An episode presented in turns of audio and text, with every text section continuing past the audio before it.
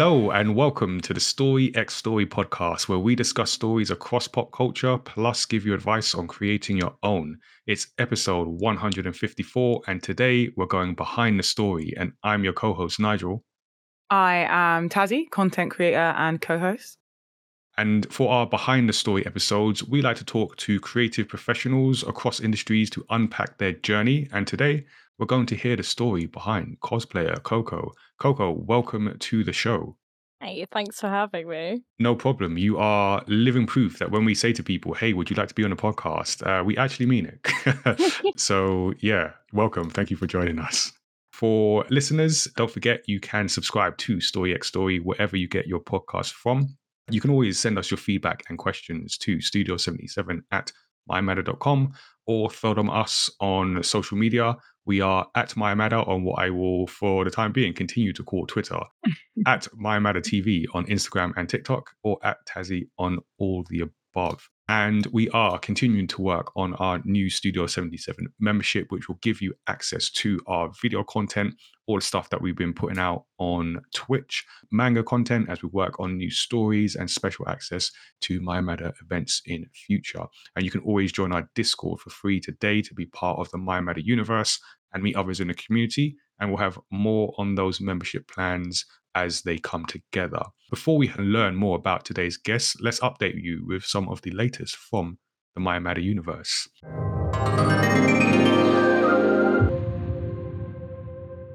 By the time you are listening to this, a preview of the Origins Against All Odds Kickstarter is up. So we have been working on this for a very long time, putting the story together, putting the campaign together. And the plan is to have a preview that is up that you can check out the story. The story is about Tazziii's character and her journey to the My Matter universe, and is part of a uh, what will be an ongoing series called Origins, where each of the real life My Matter team that has been turned into characters in the universe gets a short story to explain like how they got to where they are and it'll be like unique to each character. So we're starting with Tazziii you can check out the kickstarter and support project and be notified when it goes live.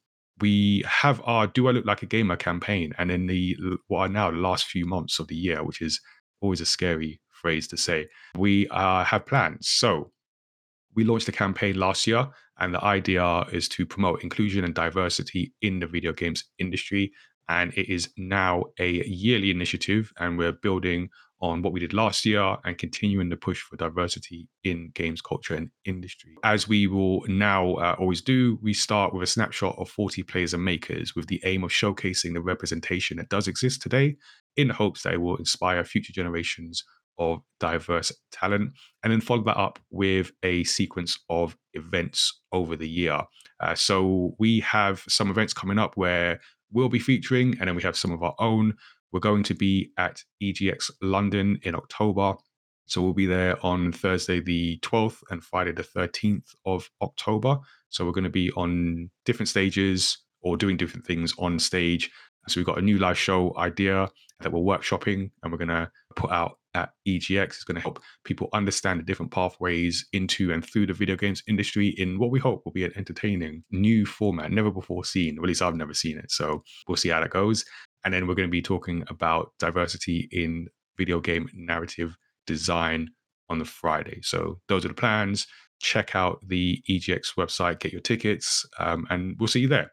So we were planning to do our video games jam, which was scheduled to be in October. Uh, we've had to shift the dates on that one. So check out looklikeagamer.com because we'll be updating that website and the Eventbrite page. And if you're following us on socials, you'll see the new date uh, for that. But the idea will be bringing people together, friends, family, anyone interested in making games, let them loose on a variety of game engines. So we're talking uh, accessible game engines like Nintendo Garage Game Builder, or Game Garage Builder, whichever combination of those words that is, and dreams, things like Game Maker. Um, we didn't plan to use Unity, but uh, given everything that's happened, uh, there'll be no Unity. I think that uh, that probably should be said. um, and just letting people make a game according to a challenge, a brief that we are going to set, and then get people from the industry to help support people will talk about how to how you use these engines to make games and how those skills can apply in the real world. So will be fun. We did a games design jam early in the year, which was a lot of fun, uh, and this is going to be a new addition to the lineup of events as part of the campaign.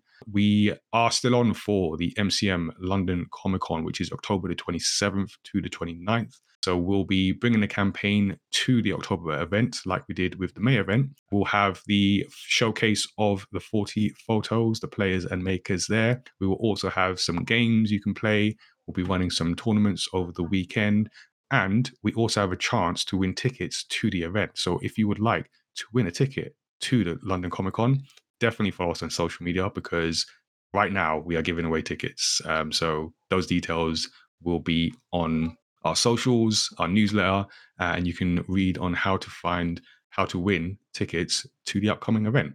And yeah, check out looklikeagamer.com. Stay tuned for news on the campaign uh, and events over the year. Still got more stuff to come, uh, and as we go into 2024. We also have our monthly Studio 77 activities.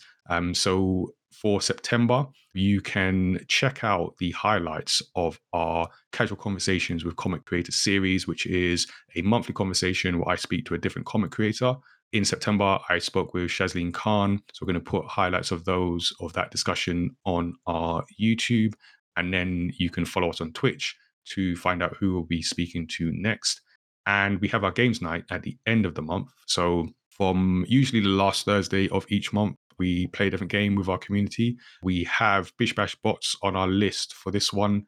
And then you can join us from 7 p.m. BST with Studio 77 members live on Twitch. And you can also check out some highlights from past games nights on our YouTube. And if you are an aspiring, uh, young, aspiring creative professional or you know one, then do check out our Showrunners Work Experience program. So, this is something we launched this year to make work experience opportunities available for young people aged 16 and up. This is a chance to work with the My Matter team across comic, video games events, and content creation. So, we've been uh, speaking to some young people. In fact, I've been speaking to some people uh, today as we record. Always an interesting experience. I'll leave that there. Uh, you can email us at hello at mymatter.com if you are interested to find out more. And that's all from the My Matter universe. Let's find out more about our guest.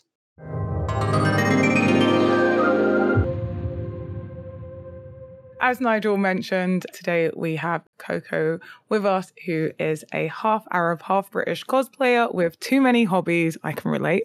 Based in the north of England, she takes inspiration from her heritage, gaming, and anime. Thank you so much for joining us today. So, we like to start with a nice, easy question. Um, what does creativity mean to you? On paper, that sounds like a much easier question to be said. Um, creativity is kind of a well, what it's one of many things. I am dyslexic, which means that a lot of words tend to be difficult. So creativity is just kind of a way to get people to understand a topic of conversation that I wouldn't be able to usually communicate through words. Especially for me, is really good to kind of offset amounts of stress, which is why I kind of go into cosplay because it's really good to just kind of get into like just get stuck into something that can kind of let all your thoughts roll. It's it's really like it's really really important. I think creativity is probably one of the highest skills we should kind of go into. Awesome. Um, so, sort of looking back to the start of your journey, where did you grow up and what got you interested in cosplaying? Ooh, good question. So, I lived in the Middle East for about seven of my life but I was born in the UK, so I've already had like a mix of um, influences growing up. So when it kind of comes to transitioning between being like full English or fully Arabic, I feel like whenever like I make cosplay or whenever I have like an idea, getting into cosplay was just kind of that little marriage of the two cultures. I feel so it's kind of like in the UK, it's very like, oh, we need to, you know, go out and get things done. Whereas in the Middle East, I found, at least growing up, that everything was very like visually important. So like design was really important.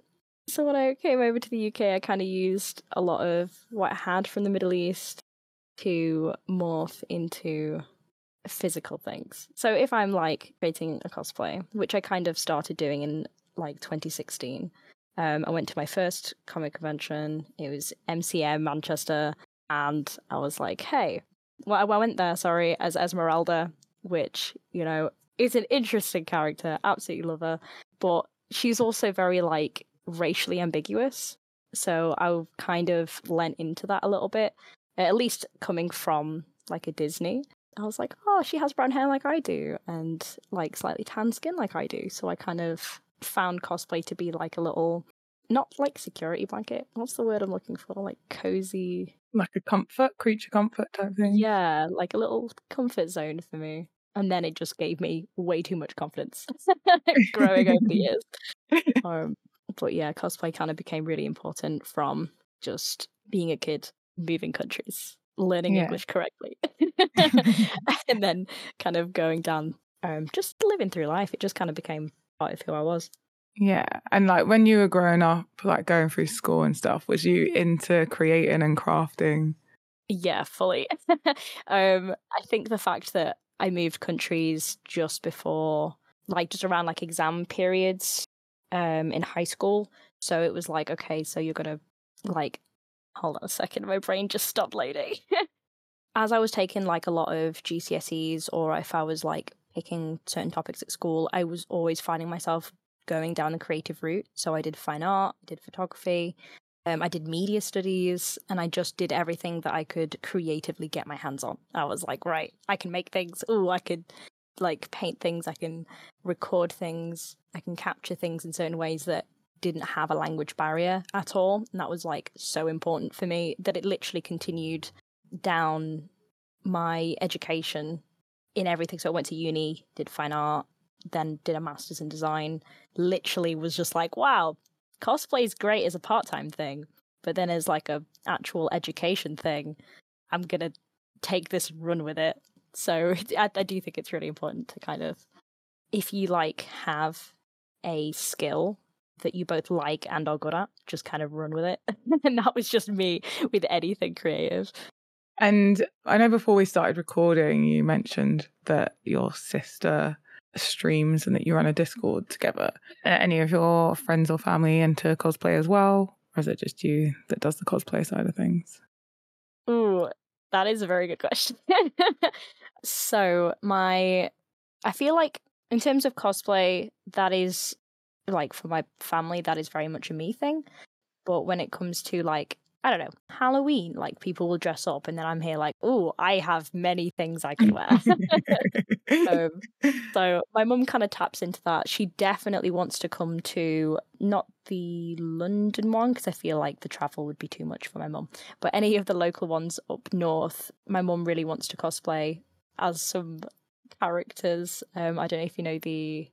Ah, she's the she's the blind lady in The Princess and the Frog.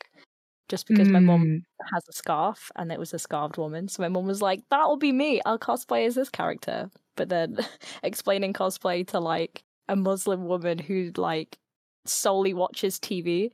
I'm like, how do I how do I explain all of these like semi goofy kind of approaches? Because I don't know, she she loves conventions, but I feel like she either might get really scared for cosplay or get really into cosplay, and I'm kind of I'm supportive scared of of either both. option. Yeah, Oh, I'm just like mm, is this a I've good created a thing? monster.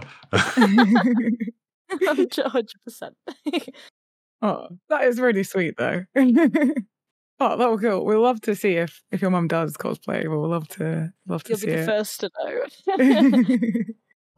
we've got a little um in our Studio 77 called Discord, we've got a little a little space for people to share their their cosplays. So Ooh, I'll put whatever cosplay mum decides to do straight up on that.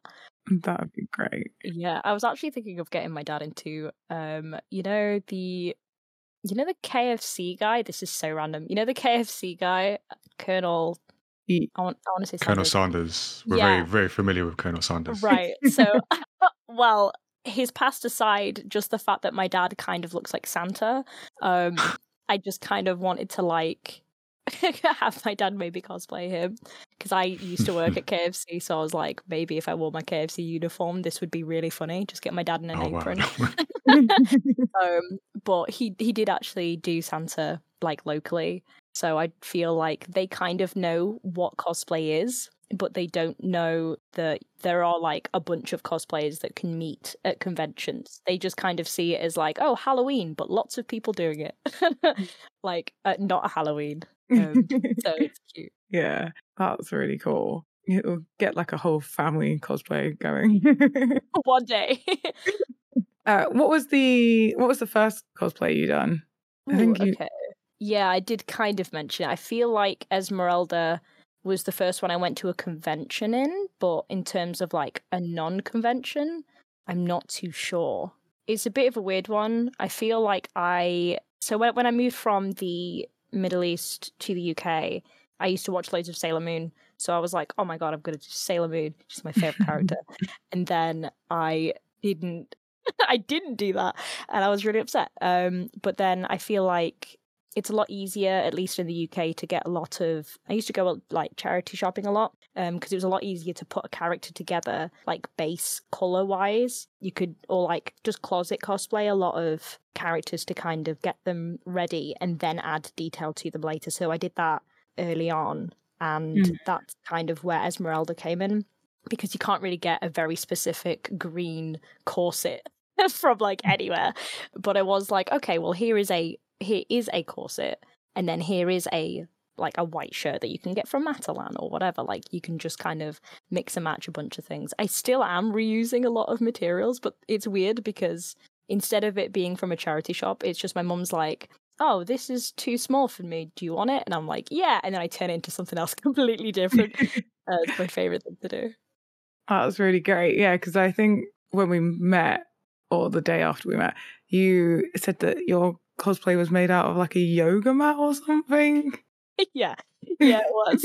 um, I love going to car boot sales and just being like, you know what? I think I can make that into a really nice like weapon for some game character. Uh, but oh my god, literally looking around my room now, I have about three yoga mats. So there's three less people in my local area doing yoga right now. I mean, it's a bit a bit of an inspiration for me. I've got like a yoga mat that's definitely on its way out. I've had it for years and it's like starting to crumble. And I'm like, hmm, maybe I can use it for a cosplay. So we'll see. hundred percent. Yeah, just get some glue and like a heat gun, just heat it, squish it, it'll work. Turn it out. you might get a message from me like, look what I made with a yoga mat. Excited to hear it. Honestly, I'm there waiting. I've got all of my like notes. I'll just send them through whenever you're ready. so uh, on that note of uh of what to make cosplays with what's been the best advice you've got for cosplaying and did you follow it Ooh, yes. That's not the answer. The um the general thing about cosplay, at least for me, is you should always use what you have on you first. So if you think, oh, I really specifically need this type of red to go for this skirt because that's what it says on the reference, go as, as close as you can to the reference. But honestly, do all of your prep with stuff that you already have. So I have, I don't even know if this is a curtain or like a pillowcase, but I did like a, a mock up of something using the red fabric that I had from whatever, like the curtain. And then I just ended up actually using it because it was very, very close to a reference anyway. And then even if it doesn't work, you can always turn it inside out and use it as an just for sewing terms. On the outside is is the good stuff that you want to show people, and then on the inside it's kind of like padding. It acts as like a barrier to stop friction and stuff like that. So that inside layer can always be your practice. So you make the practice out of the scrap material and curtains that you have at home, and then you can use the outside to go more closely to the reference if you need to. But I always say start with stuff you have on you, then progress because especially if you have um what's the term um not like art block but it's where you just kind of or maybe it is art block where you just freeze and you're like, oh, I can't do this because I've got so many um, hurdles to jump over. Like I don't have maybe the money to do certain things or the tools to do certain things. And it's like, well, if you use what you've got, then you're already kind of halfway there. And I do that all the time. awesome. So you just mentioned sort of one of the challenges that that cosplayers can face, and especially new cosplayers, it can be quite intimidating. There's a lot lot to face. What's the biggest challenge you faced when you began, and how did you overcome it? Ooh, this is a good question. When I began, it was just I have no room in my house for all of these collectibles that I've been collecting Mood. over years. I'm just like, oh, where do I put my, you know, three yoga mats that I picked up from a car boot sale? And how do I justify buying them?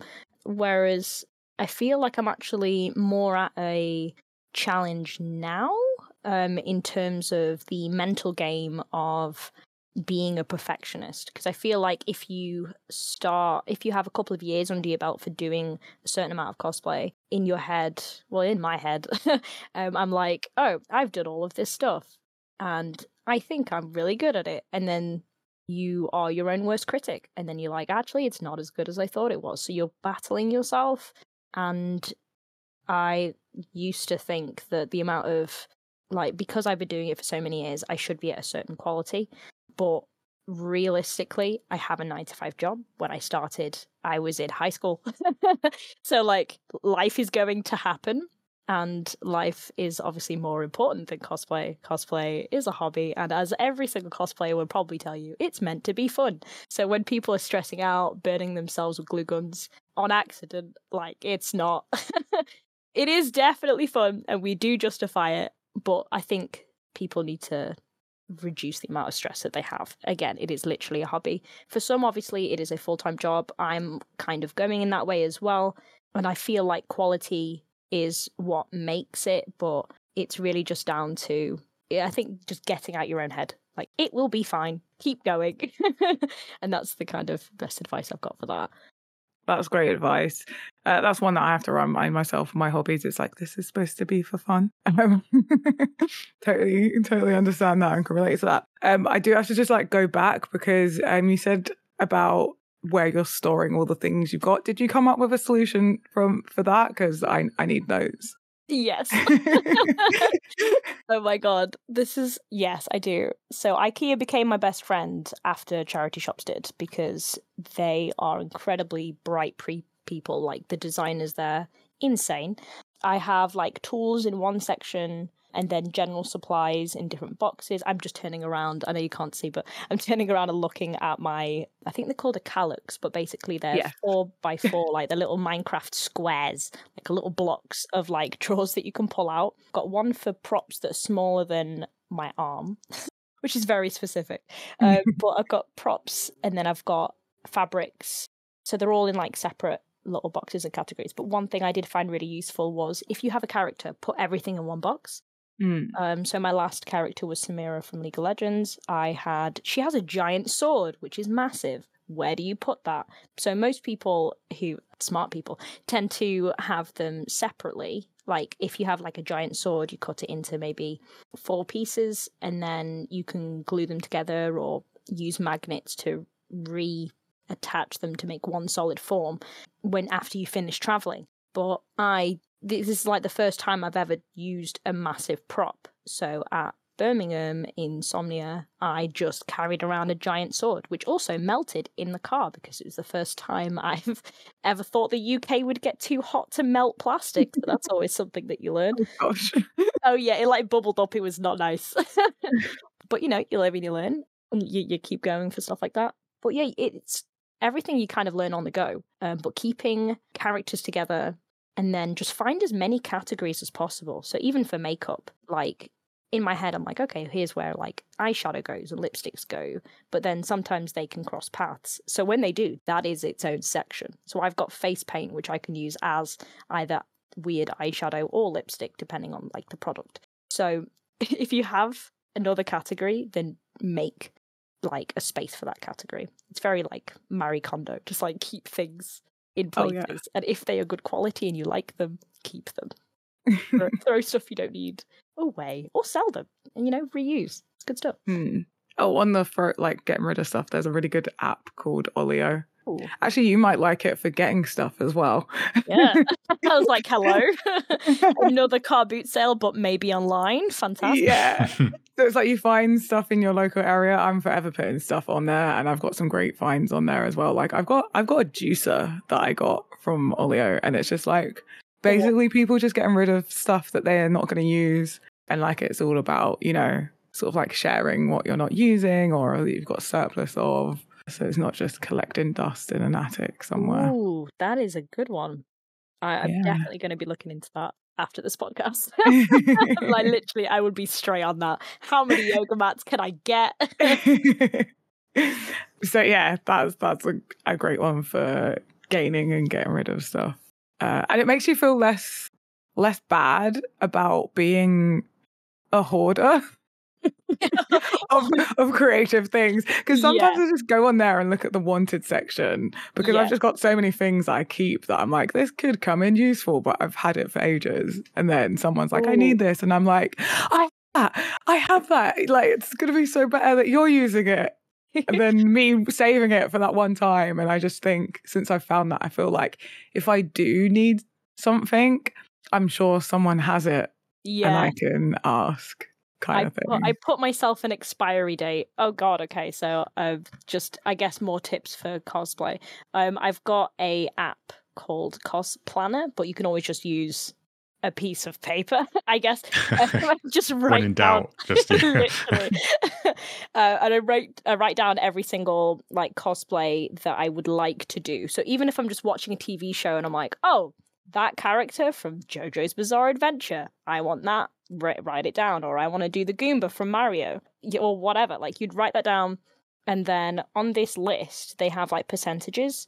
So after you get all of the characters in a list, you can basically see what you might need or whether or not you like throw it away or resell it. So I've got like a Christmas ornament. It's just a ball, but it's like clear plastic. And I saw it and I'm like, I'm going to use that in a cosplay. I bought it and then was like, there is not a single character that needs this.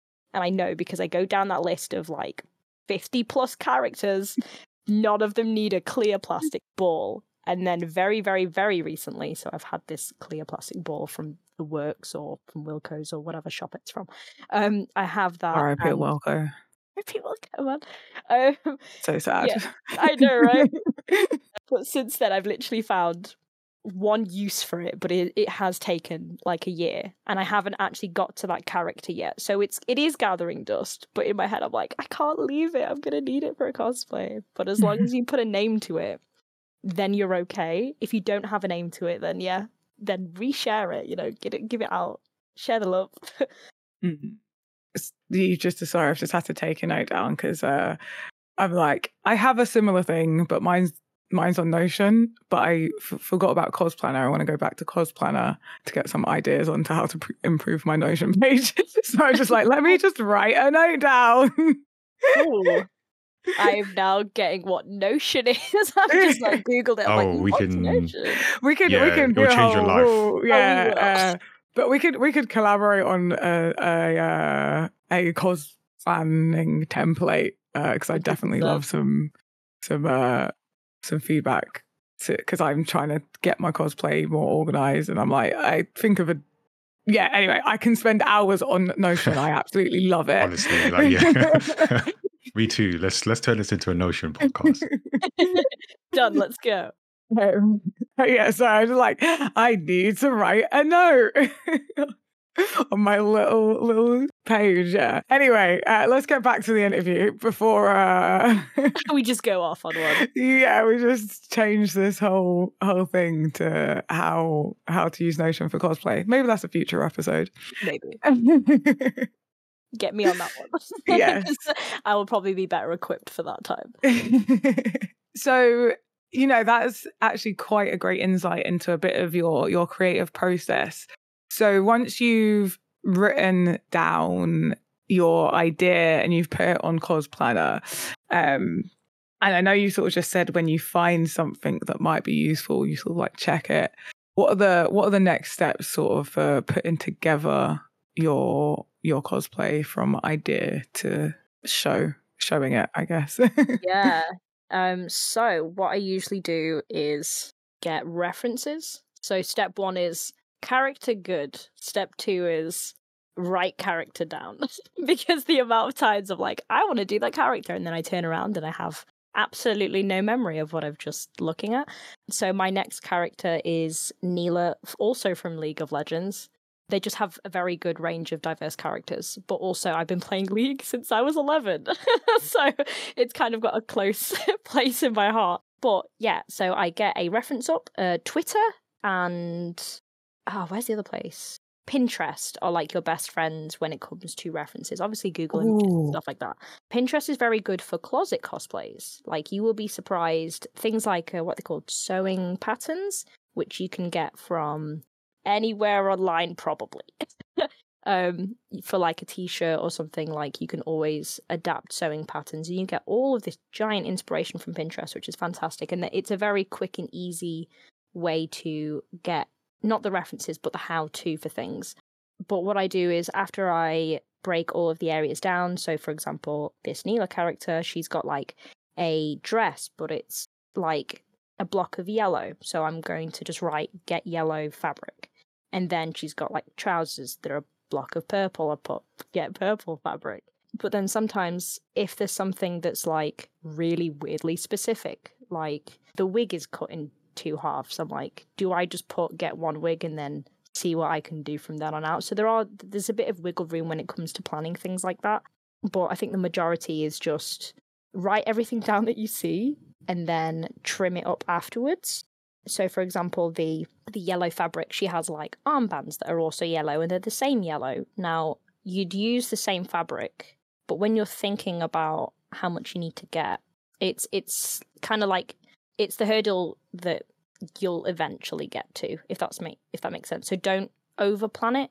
Just kind of generalize trim it up and then when you get to it then you can kind of expand unless there's like a limited edition fabric then maybe go a, a little bit overboard allow yourself to enjoy the fabric when you want to go buy it um, or in, in our case i guess the um, the yoga mats um, i've also got polystyrene and I have yet to play with that because I have no clue what I'm doing. But it's lighter than a yoga mat. So, and I have worked with cardboard as well. That one is fantastic. Cardboard is very, very good. I don't look at a cosplay and think I'm going to make that out of cardboard. Um, but I did do like Moana's paddle out of a piece of wood from B&Q and a bit of cardboard, you know, just recycled like Amazon boxes, things like that. Oh, um, oh, yeah. I got a yeah. collection of those going on, and it's great for cosplay. You will be surprised. It's great for um stiffer things. Yeah, it's it's really good as well. I mean, you know when we were talking about um n- not Notion, it was the one before Notion, Olio, and like selling yeah. old stuff. You can always obviously use your old plastics. Uh, I mean, your old cardboards to resell your own like products or whatever if you're sharing things like i use vinted so i if i buy something i use all of my old oh, cardboard oh, yeah. put all my stuff in there and then set it away but then i'm also like i end up then keeping loads of boxes so when it comes to like storing cosplay i'm like do i use this box for storing cosplay or do i use it to kind of sell some of my old cosplay in or sell this random glue gun that I have. I have three glue guns. You do not need that many glue guns. No. Um, no, you don't. Um, um anyway, uh, I feel like you're great when it comes to budgeting costumes because I mean, cosplay can be so expensive, but it sounds like you're quite resourceful. So, do you have any tips on like budgeting for costumes and props, especially for new cosplayers? A hundred percent. I think it is a good mix of things actually this was a conversation a while ago in, in terms of budgeting cosplays you'll often find that there are up and coming like fast fashion cosplay companies that will make a cosplay that's like 30 pounds or something and you're like oh that's really good it means i don't have to buy like a yard of something and then trim it down where you know if you're new to cosplay you will end up making three versions out of like bed sheets and then like kind of practicing making things, you'll basically end up using your time and effort. I mean, it's good because you'll learn a skill, but if you have a deadline for it, then you'll feel like it's easier if you buy a cosplay. Totally fine. You can do that. I've done that. But I feel like in terms of things that are cheaper, I would go for closet cosplays first and then adding things on. A good example of this was to I did Moana. I I actually originally used my real hair for it, and then I got a wig afterwards because I don't have that much volume to be Hawaiian, um, or a Disney character. But I was also like, I went on Amazon and I got the shirt for it, and then everything else, I so like the skirt, I actually use trousers for because I just feel like, I guess maybe my heritage was just kind of like instead of using a skirt, maybe use trousers. I don't know. It's in my brain. Um, but you kind of just kind of if you work with what you have, you actually end up budgeting subconsciously. I, th- I feel like that was so kind of drilled in my mind, and it's nothing to do with the fact that I can or can't afford to do things. Again, giant 3D printed sword. Please don't do a giant 3- 3D printed sword. It's massive and really heavy, and I'm a weakling, but that cost a lot of filament to make. So it's not about just your budget, it's also about convenience you know, time. If there was no deadline and there was no, yeah, if there was no deadline in general, then always use what you have and if you can get it as cheap as possible and then make it. Sorry, I'm losing my own tangent. you can kind of like hear me like, where is she going with this? Um, but yeah, if you start with what you have, you will subconsciously budget all the time. Reusing things as well. So I have a blue bunny suit that I used in like as just a t-shirt for something that I used um for Farah uh, for one of the characters and then for another character I used it for something else. So you could there is always a way. if you if you stare at your cosplays long enough, there is always a way to reuse stuff, especially wigs. I have like a giant like oh, I don't even know if it's called a shoe rack, but it's basically like a piece of fabric that goes on the back of my door with lots of pockets in it. And in each pocket, oh, yeah. there is just a wig with a that's a different color. Like I have a green wig, I have like three black wigs for some reason, um, like two blonde wigs. But then I've also used the blonde wig for like several different characters. So you you know you never know what you can get away with. Budget is is friendly as long as you reuse. So that's I think where I was going yeah. No, I, I, I think we got some great budgeting tips out there. I think we got multiple yeah, budgeting tips out of that. So definitely answered the question. and we met quite recent actually. So we met at Insomnia 71. Um, like what week just over a week ago by like a day like i said um, we mean it when we say come on the show insomnia is actually really useful for us for getting uh podcast guests insomnia is like a recruitment drive for us yeah. it's good though it, there's a bunch of like creative people all in one place yeah it is very that Thank you, Insomnia, for doing the work for us. Yeah. I mean, we literally got podcast guests on the fly at Insomnia. Yeah, uh, you'll have to wait for the the audio version for that because it will be gone by the time this comes out. Yeah, I think I think I'm asked right. but yeah, um, was this your first time attending? I um attended two insomnias ago, so technically last year. So there was I six nine and then I seventy. Um, this was my first with my sister, so that was really interesting. Oh, cool. Yeah, I think she likes it. I am like like overall she was like this is great. But mm-hmm. I think because I go to so many conventions and I'm used to the atmosphere, she isn't.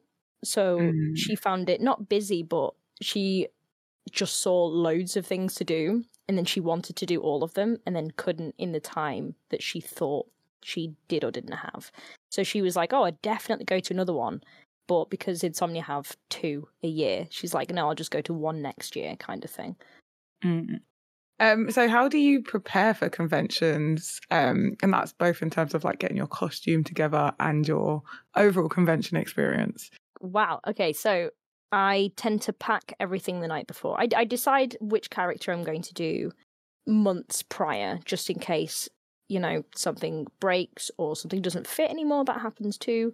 Um, I don't mean like gaining a shoe size, but like sometimes something just won't fit, and it'll give you enough time to then kind of prepare or over prepare before you get to the event. But I tend to get a suitcase, and then this is so over the top, but I will be condensing it as well. I have a makeup bag. I don't actually wear that much makeup, but I always know that there will that there will be a cosplayer somewhere that has either forgotten setting spray or they need red lipstick or they're like face paint is like melting. So I always have a like a, just a separate bag from my suitcase that just has all of my makeup in it. Um, I'm slowly reducing things to like a single palette. So instead of having red lipstick, I just have like face paint, and you can kind of use it for everything. So I'm kind of going down that route, but just preparing everything the night before, and I usually like leave it in my living room next to the door. So when I walk past the door to leave, I know that I haven't forgotten anything. I know that some people kind of, if they're going by car, they'll put everything in the car. But I just feel like in terms of a safety risk, there won't be anyone like looking in your car like, oh, they've they've got stuff in their car. Like it's kind of up in the air for thieves or whatever. Um, but yeah, I just keep everything in my living room, just kind of on the floor, taking up so much space that my parents hate me and it, it's just kind of um, like a mini checklist as well. So um, it's weird again as a creator and a cosplayer. Things like a tripod and what do you call it, like phone battery packs, like a backup phone charger kind of thing. They are like staple, but they're the things I always forget. So that is literally like it's still by my door, just in case I go to another convention. I'm like, oh yeah, there's my tripod. like that's never leaving the living room. Oh god, I have so many power banks, and I like still seem to forget them. I have a whole system so that I don't forget them, but then I'll like put it on charge and then like forget to put that. And I've got like the one that I prefer. I've got like a super duper one, but it's quite heavy and like oh god, yeah. I I totally get that. Speaking of leaving it on charge, I had a neck fan for the for Insomnia, the one gone, because they were like, "Oh, it's going to be a really hot weekend." I was like, "Oh, cool! I can actually use the fan that I got like ages ago," and I left it on charge.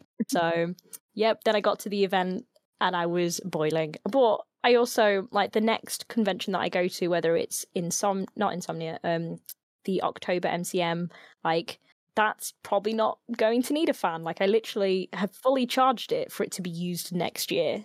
the UK, the weather just won't let me have any sunshine. God damn it. yeah, those summers packed up and left. So yeah, it's gone. done. Yeah. I I feel like we're gonna get another another wave. I feel like it's never quite over. I, I kind of hope so because I'm I'm a big fan of the sun. Like that Me too. massively. Yeah, changes my mood in an instant. I feel like last year we got another like hot spell in October. If we do, I'm I've I'll I'll, I'll get the the fan ready. yeah, so don't don't pack it up just yet. I'll I'll keep it out. I think once we hit November, like that's normally when when we're Yeah. like, okay, we're summer's gone, gone. But I feel like yeah, because I'm I've been to a few October Comic Cons where it's still been warm. Ooh, okay. I'll keep it out then. I'll, bring it with me and then yeah, I don't know. I'll hand out. It's always hot inside as well, so that's Oh, always that's a thing. true. So, what value do you get from attending the in-person events versus just cosplaying to post online? Ooh, that is a good question. It's interesting, actually. I do find myself just kind of looking at my Instagram as is right now because Instagram, you know, me being again dyslexic, mainly a visual person, I tend to use Instagram quite a lot. Um, I will be crossing over to places like Twitter, maybe even like there's been a whole bunch of like social media kind of like pop up things. So there's threads that have come up recently. There's Hive Social. There's a whole bunch of different um, social media that has just kind of bloomed since COVID um, and lockdown. Um, and since then, I've been like, oh, time to social media manage my entire life, or or every cosplay I have ever done onto like multiple platforms. I feel a little bit like it's a mix and match. I kind of use my Instagram as a portfolio of things, but depending on like which one I prefer, as as in like, do I prefer to post things online or do I prefer to see people in real life and kind of show off my cosplay that way? I guess. Oh, I want to say it's 50-50, but it kind of isn't. I really enjoy talking to people. Again, maybe because I'm dyslexic and typing out a caption versus just talking to someone about how many times I accidentally pricked my finger sewing this one thing, or the fact I've got like a um, like I stayed up all night doing this one part, or I just feel like a person to person contact when it comes to showing off your work will always feel a bit more joyous than maybe posting it online. But again, having it online is just like a quick, oh, I've done this thing. And then you can just show someone that you've done it. So I've been in a, I was in a conversation yesterday actually, where I was telling someone that I did Ahsoka from Star Wars. Um, and they were like, oh, I can kind of see it. And then I'm like, oh, wait, I can actually show you. and then I kind of get my phone out and then I'm like, oh, I did this. And they're like, oh, cool. So I kind it's it's very 50-50 in that way. Um, obviously, just any form of like talking to people is always going to be something I really, really enjoy doing. But I guess if you see the person face to face, even if it's multiple people or groups of people and whatnot, I just prefer conventions in that way. Also, I feel like you are out of your own head when you put something online. I personally don't look that deep into things. Obviously, if comments happen, that's great. And I don't know, just people. People are fantastic. keep keep being people. People keep doing things. so, do you have any like favorite or memorable experiences you've had at an event? Ooh, oh my god, that's a very good question. I think it depends on the cosplay. And I know that sounds a bit odd, but I did the Emperor's New Groove a while back, and the amount of people that would just kind of come up to me and then quote the Emperor's New Groove and then just walk off is fantastic. I absolutely love it. And I don't think I'd get it if I was to, like, I, I don't know. It, it literally is just down to, there, there are so many, like, good times. Um, sorry, I'm trying to find them to physically say them, uh, but the Emperor's New Groove is the best one. I really enjoyed doing Catwoman because you can just kind of go to every Batman and just play planks on them, Jokers, Riddlers. You'll always find a Spider Man as well. So I did Miss Marvel. Um, that was really good. Um, my Miss Marvel, I ended up going to a premiere in London with that Miss Marvel cosplay. So there there are so many different experiences. Uh, I feel like the Miss Marvel one was probably the biggest. To be fair, I did ah uh, the the Peter Parker. What's his name? Spider Man India. I think. Um, I went to the. I cosplayed as him at a premiere as well, but I made that in like two days, like after work. So like a total of like seven, like five, seven hours. And then I just showed up at the premiere like, hi, this is a cosplay. you know who I am because you'll watch the movie in a second. And then after the movie, people are like, oh, what a great character. And I'm like, nice. But before watching the movie, people are like, oh, I guess you're Spider Man. Like, there's loads of different interactions. I don't think I could mm. put any of them on a pedestal. They're honestly all equal. It's just about like the amount of enthusiasm you get um, from different people. It's good. Cosplay is great. Can you give us a little sneak peek of any sneak peek of any upcoming cosplay plans? Ooh, yes. So, the next one I want to do is going to be, well, for me, mentally, is going to be a big cosplay. Not physically, just personally, I think, because I would like to enter a competition with this character. I have not entered any competitions apart from online ones, which is like you upload an image and then you like don't hear anything about it for for a couple of days, and then you get a reply like whether you've become a contender or whatnot but I want to go to either Insomnia or to an MCM, not the one um, upcoming because I think there was like a cut off date. But I would like to enter a competition as Nilah from um, League Legends.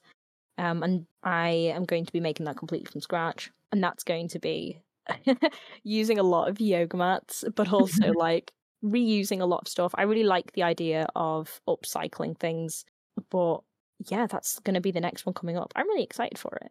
I hope you guys are too. You'll you'll get a little sneak peek of me having a breakdown. Be like, I can't get this one thing right. Oh no. I'm sure you'll do great.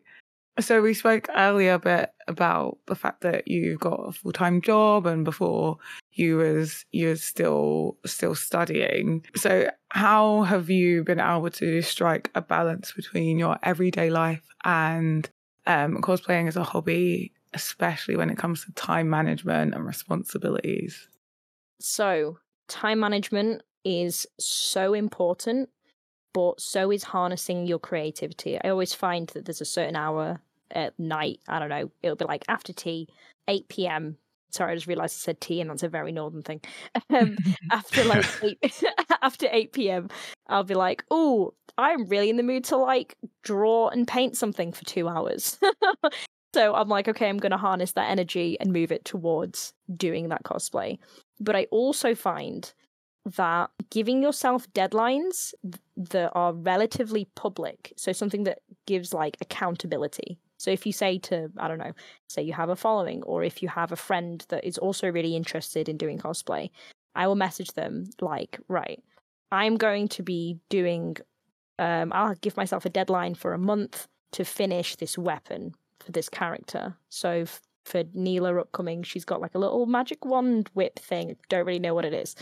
But I'm going to give myself to the end of this month to finish it. So having someone else, just in my opinion, like if someone else was like, right, okay, whereabouts are you with this? That is really helpful. You you you can time manage all you want and say, okay, on Monday I'm gonna paint, on Tuesday I'm gonna sew. Like you can try that if that works for you, then oh my god, amazing. Keep going. That's a pot of gold you've got right there. But I've never been able to kind of stick to that routine. But having other people be accountable for the work that I do feels like so much more pressure. And diamonds are formed under that, you know? Like, I'm just going to get stuff done better if someone else is like, hey, whereabouts you up with it? And if that's a following, whether like, oh, we're really excited to see your work, or whether that's my sister being like, Hi, have you finished this in time yet?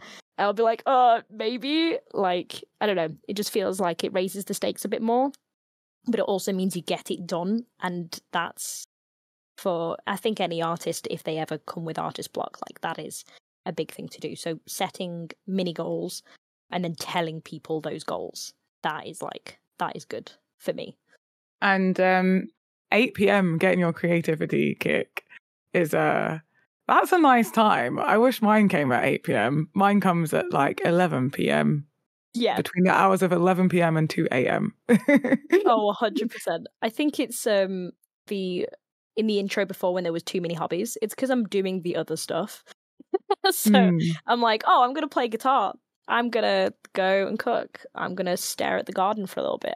I don't know. Like uh, all of those things are going on in the background, so, say for example, if you do have a full time job, after that you just want to go to sleep or you just want to play a game. But then those things can eat up your time like nothing, especially if you're de stressing.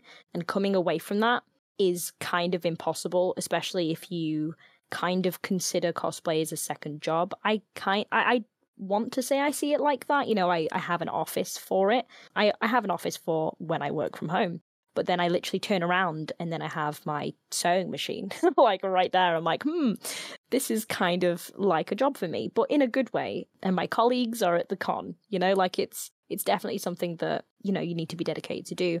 But when it comes to getting yourself maybe in a, a rhythm, I always find that okay, after food, it's time to go and do something.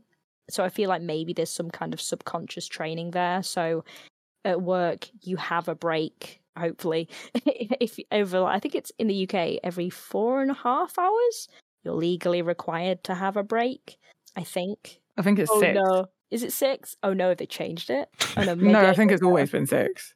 Oh right okay. Well you're legally required to have or, a break. yeah.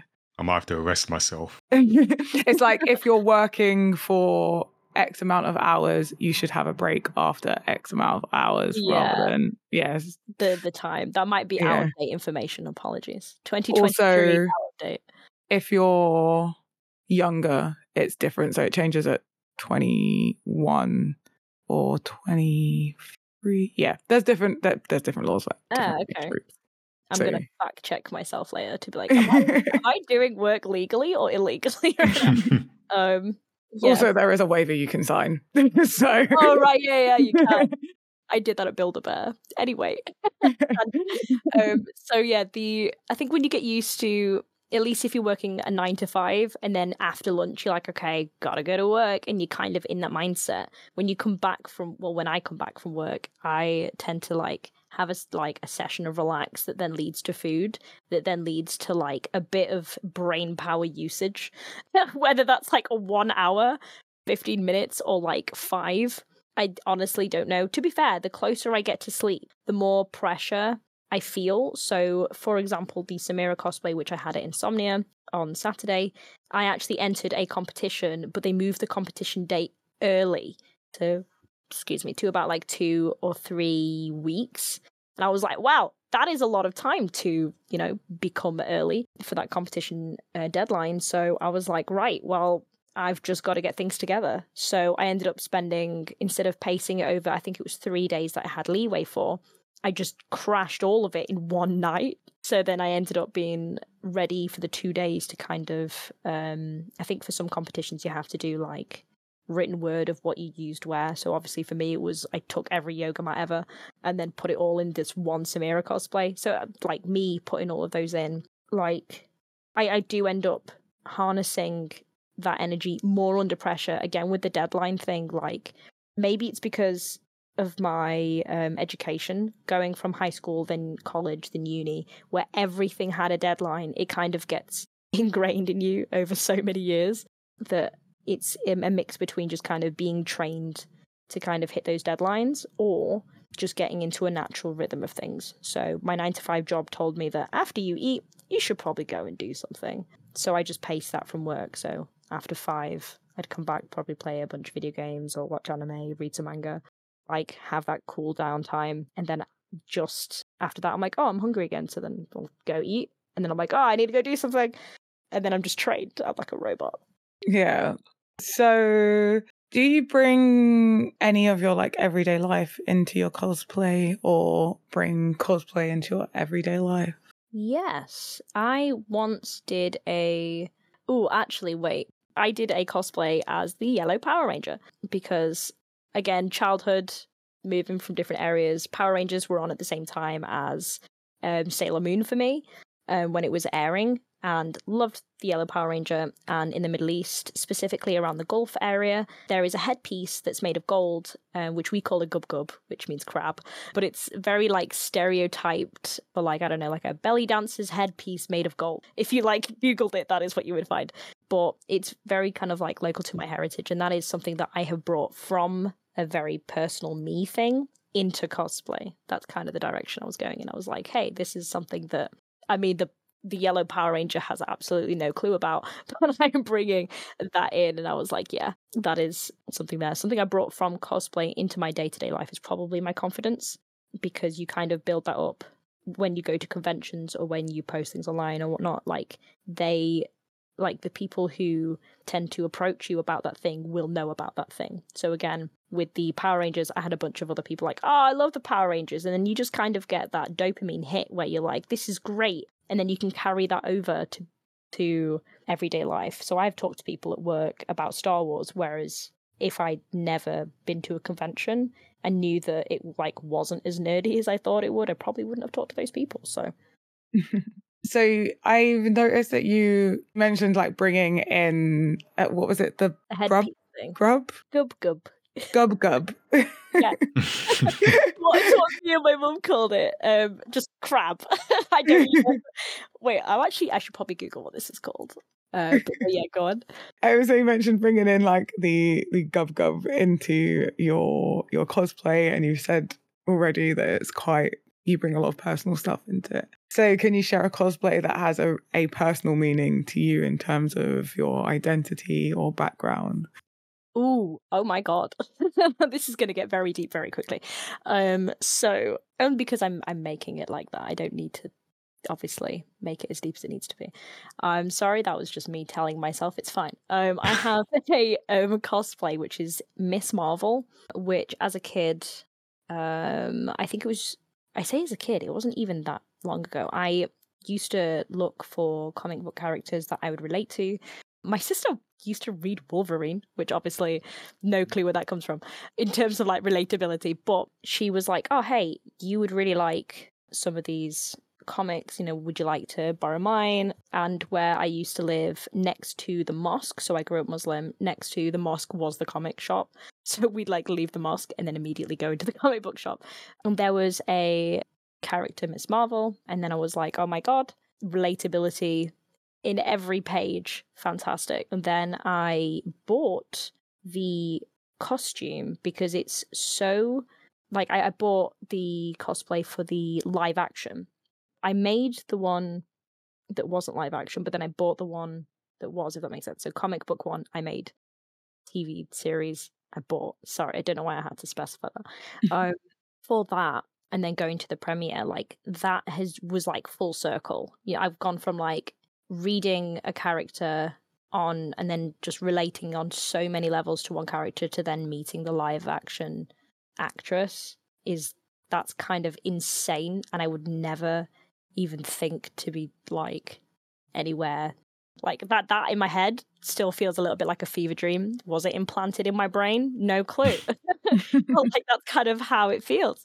So miss marvel was definitely like a big thing for me but the league of legends is where i'm kind of going with that because when i came from the middle east to the uk the first game obviously being free really helped but league had a bunch of diverse characters that some other games didn't assassin's creed was also a good one so I really wanted to do an Assassin's Creed cosplay, but never really got round to doing that. But um, the Samira one that I did last week is kind of like a very romantic homage to like being an Arab. I think literally her like title is Samira the Desert Rose, and I'm like, lol, that's me. So, so I was like, I'm gonna cosplay that character now.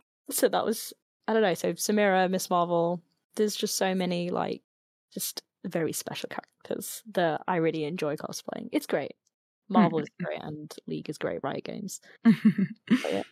That was really good. And so we're ending on another difficult question, but what does success look like to you?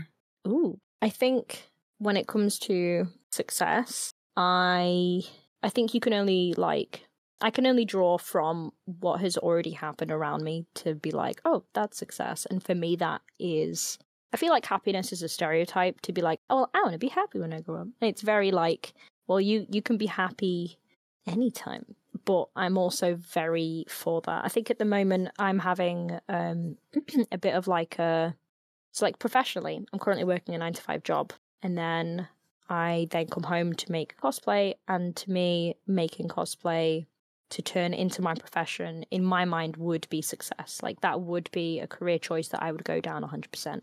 I'd like to maybe go into streaming. That could be like a profession that I'd like to have. It doesn't have to be based on profession, but I do think that those things make me happy, therefore, that is success. I feel like if maybe if I just picked a better job, then I could maybe just be more successful in that way in my mind.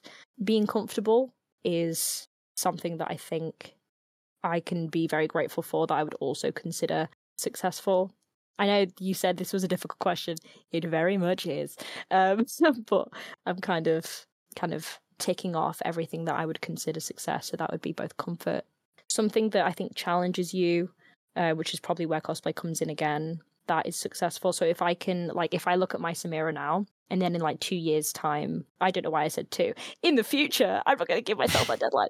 In the future, if that cosplay becomes so much better success off the bat. So, yeah, challenge, comfort, which are literal opposites, by the way.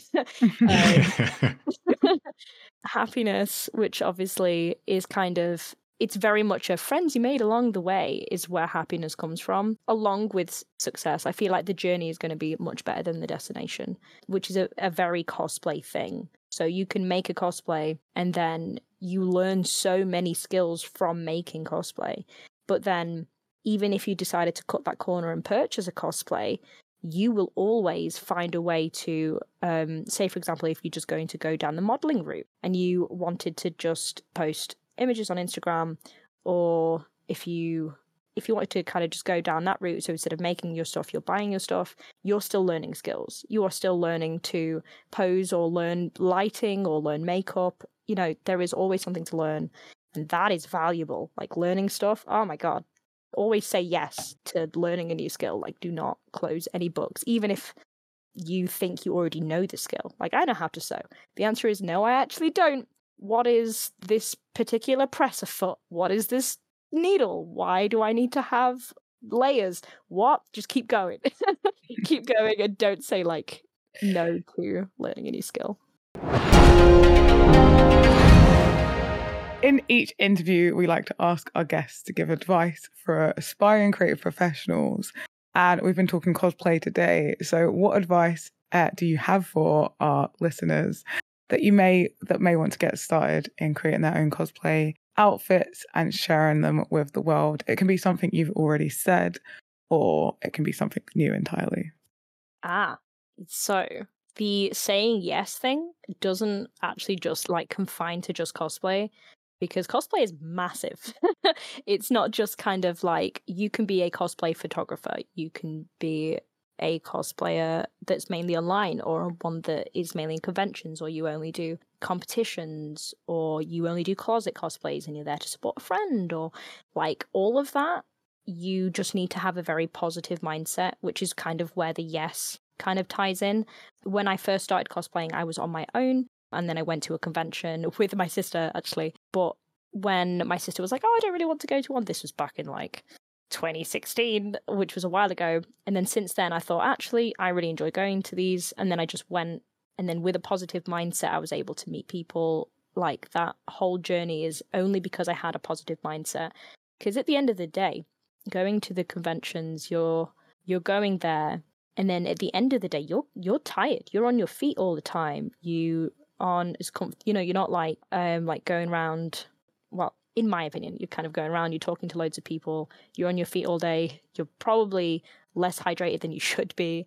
Like, food is also a thing that you need when you go to conventions. But yeah, if you keep a positive mindset, then you should be able to just plow through that. If you wanted to make a cosplay, a positive mindset will help you plow through that. Like, it's not about saying yes all the time because you do need to know your own limits. But if you have a positive mindset about when you say no, then that becomes a yes as well. So in my head, I'm like, I'm not going to actually make Samira's torso out of leather. I'm going to like paint it with, you know, the color black and I'm going to use a different type of material. But you, you know, you are your own worst critic. So you would be like, you know, if you had a negative mindset or if you had that intrusive thought where it's like, oh, you know, this is going to look really, really bad. If you have a positive mindset, that literally wouldn't exist. So you just plow through it and then it gets done. And then that is like probably the best piece of advice. I also think I got that from my dad. Like, my dad was like, oh, it's fine. and then I'm like, oh, it's fine. and now look at where I am. Thanks, dad. Um, but yeah, literally just keep a positive mindset, which kind of leans itself into that whole yes thing. Mm. Mentally, mentally positive.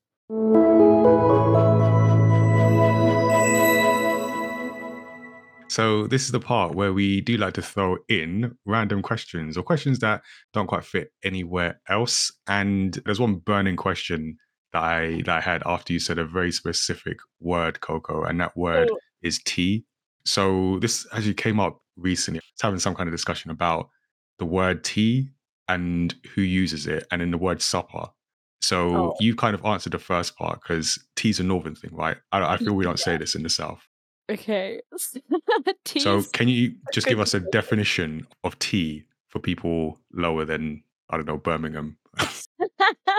I love this north south divide for this word because it's insane. Um, mainly because there are a bunch of like standing arguments for it. So obviously, when I was in the Middle East and then I came over, I would use breakfast, lunch, and dinner, which is very interesting. the, the classic. Ah, now then when I went to primary school, they were like, "Oh, but you call the the like they're not assistants, they're dinner ladies. They are like the ladies that are there at dinner. That stereotype means Yeah. dinner must be lunch.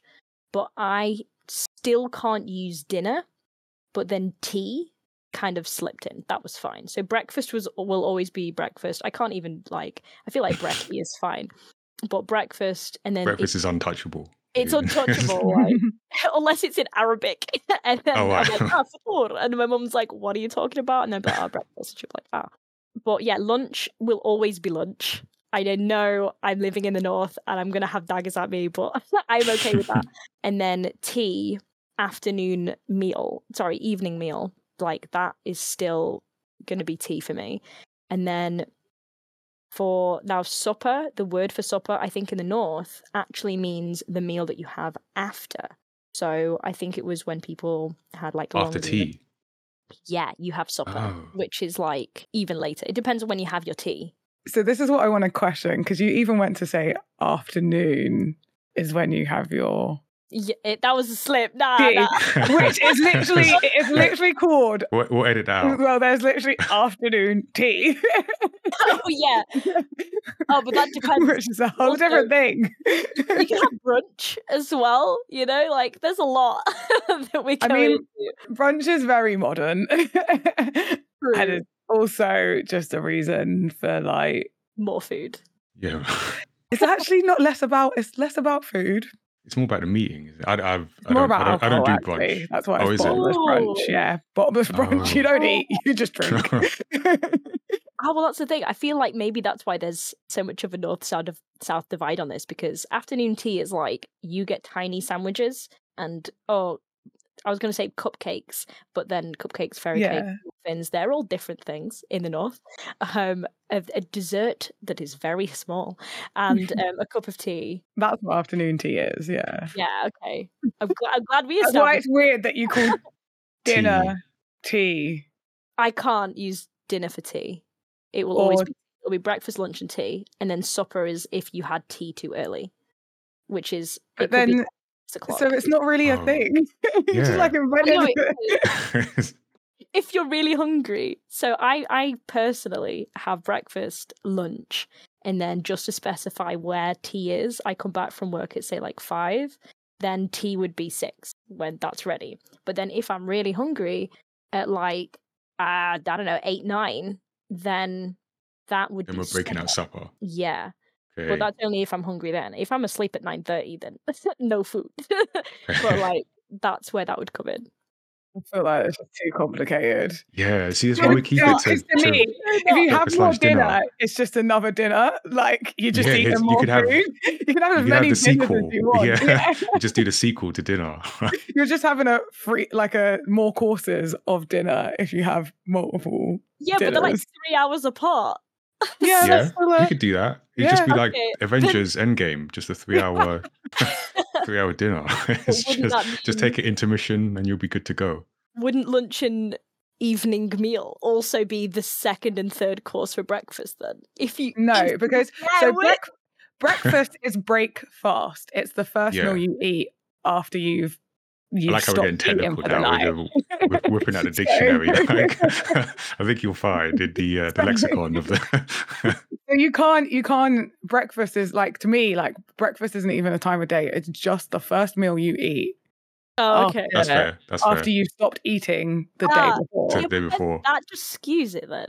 Because Not if- really, because that's literally what it is. It is breakfast. That is that is the word that it is. Yeah. Breakfast. Breakfast can As- take over as And normally, normally most people break fast in the morning. so what that's if you break what up around lunch? You're breaking your fast, but it's lunchtime.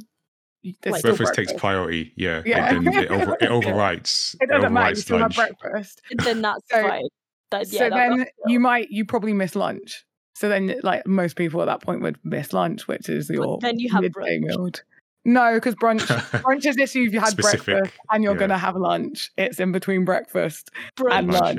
yeah. So if you- when you and it's break your fast and eat lu- at lunchtime. That's what it means in the north. I'm pretty sure. It's like, oh, I've woken up at like eleven thirty slash twelve. It's very close to lunchtime, but it's my first meal, and I'm breaking my fast. well, brunch is like this new fancy thing that's only existed in the last like oh don't know five to ten years. Not it's not long. It's like if you go to brunch, like if you if you if Do you book brunch. brunch, yeah, if you do brunch, it normally is bottomless and involves prosecco. But uh, if we're talking about traditional meals and not ones that are marketing campaigns, we don't recognize brunch as an authority. Um, but yeah, for this for this conversation, I'm leaving brunch out because it is a marketing thing. Like brunch okay, was originated to market. okay, To I'll, I'll, I'll take that. I'll take that. it is very fascinating the the different terminology. For me, like I'm someone that just eats. So the only meal for me that actually has a name is breakfast because it's whatever is the first thing that I eat it's my it's my breakfast. It doesn't even have to be an actual food. It just has to be something that isn't water can count as breakfast. Because Okay, yeah, that's fair. technically, if you have something that isn't water, you're breaking your fast. Yeah, I get you. Yeah. Okay, okay. um, lunch is is skippable. I mean, in the same breath as like what there is like a north south divide, have you heard about the bread argument? Well, it's not an argument, it's just like a what do northerners call bread? Because every single like area has a different word for bread. You don't just call bread bread. Bread, yeah. What's right? What's the, what's the mystery? the mystery is whereabouts in the north you come from. I don't know if I'm allowed to like post, but basically the bread debate. I'm not gonna like go off on one, but basically there is like tea, oh, sorry, tea cake, a cob, a barm cake, a bread cake, softy, barm, bap, muffin, bun, uh, morning roll, batch. Wait, but these are all different types of breads. Ah, but in the north, it's all just like a burger bun. That is what that means.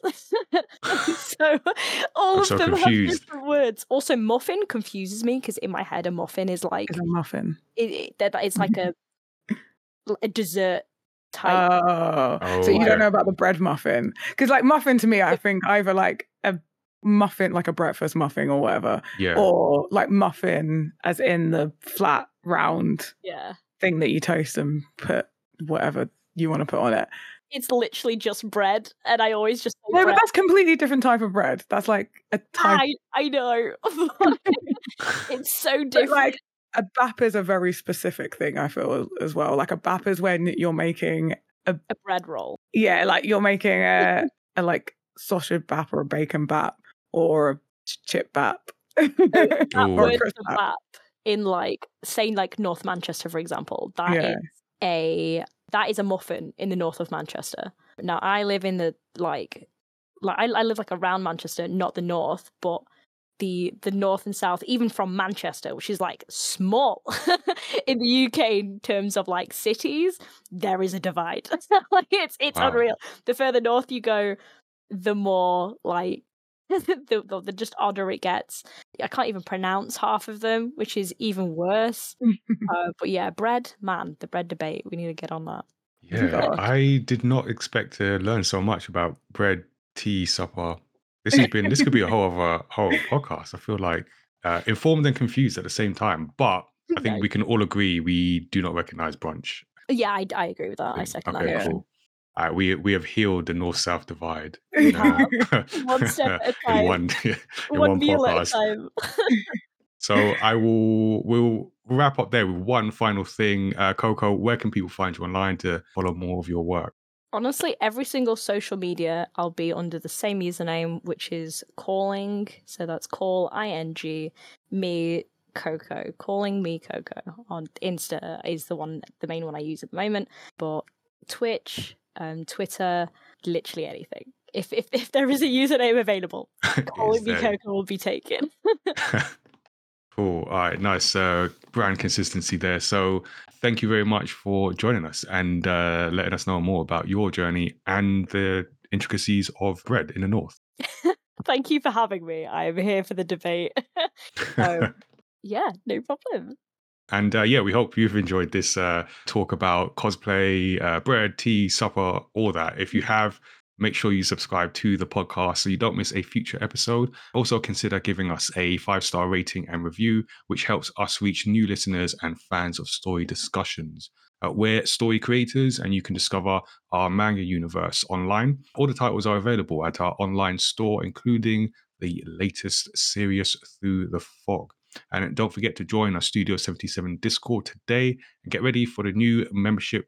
And we'll give you access to our video content, digital comic and illustration content, and special access to events uh, in future. And we have a lot of events. Some of them are part of our Do I Look Like a Gamer video game representation campaign, which is now a yearly initiative for diversity and inclusion in the video games industry and wider culture. We've got a bunch of plans. We are still working on things for 2023. Check out looklikeagamer.com to see all the plans we have uh, for that. And stay tuned to the podcast because we have more episodes, including creator interviews, video game discussions, and deep dives into stories across pop culture.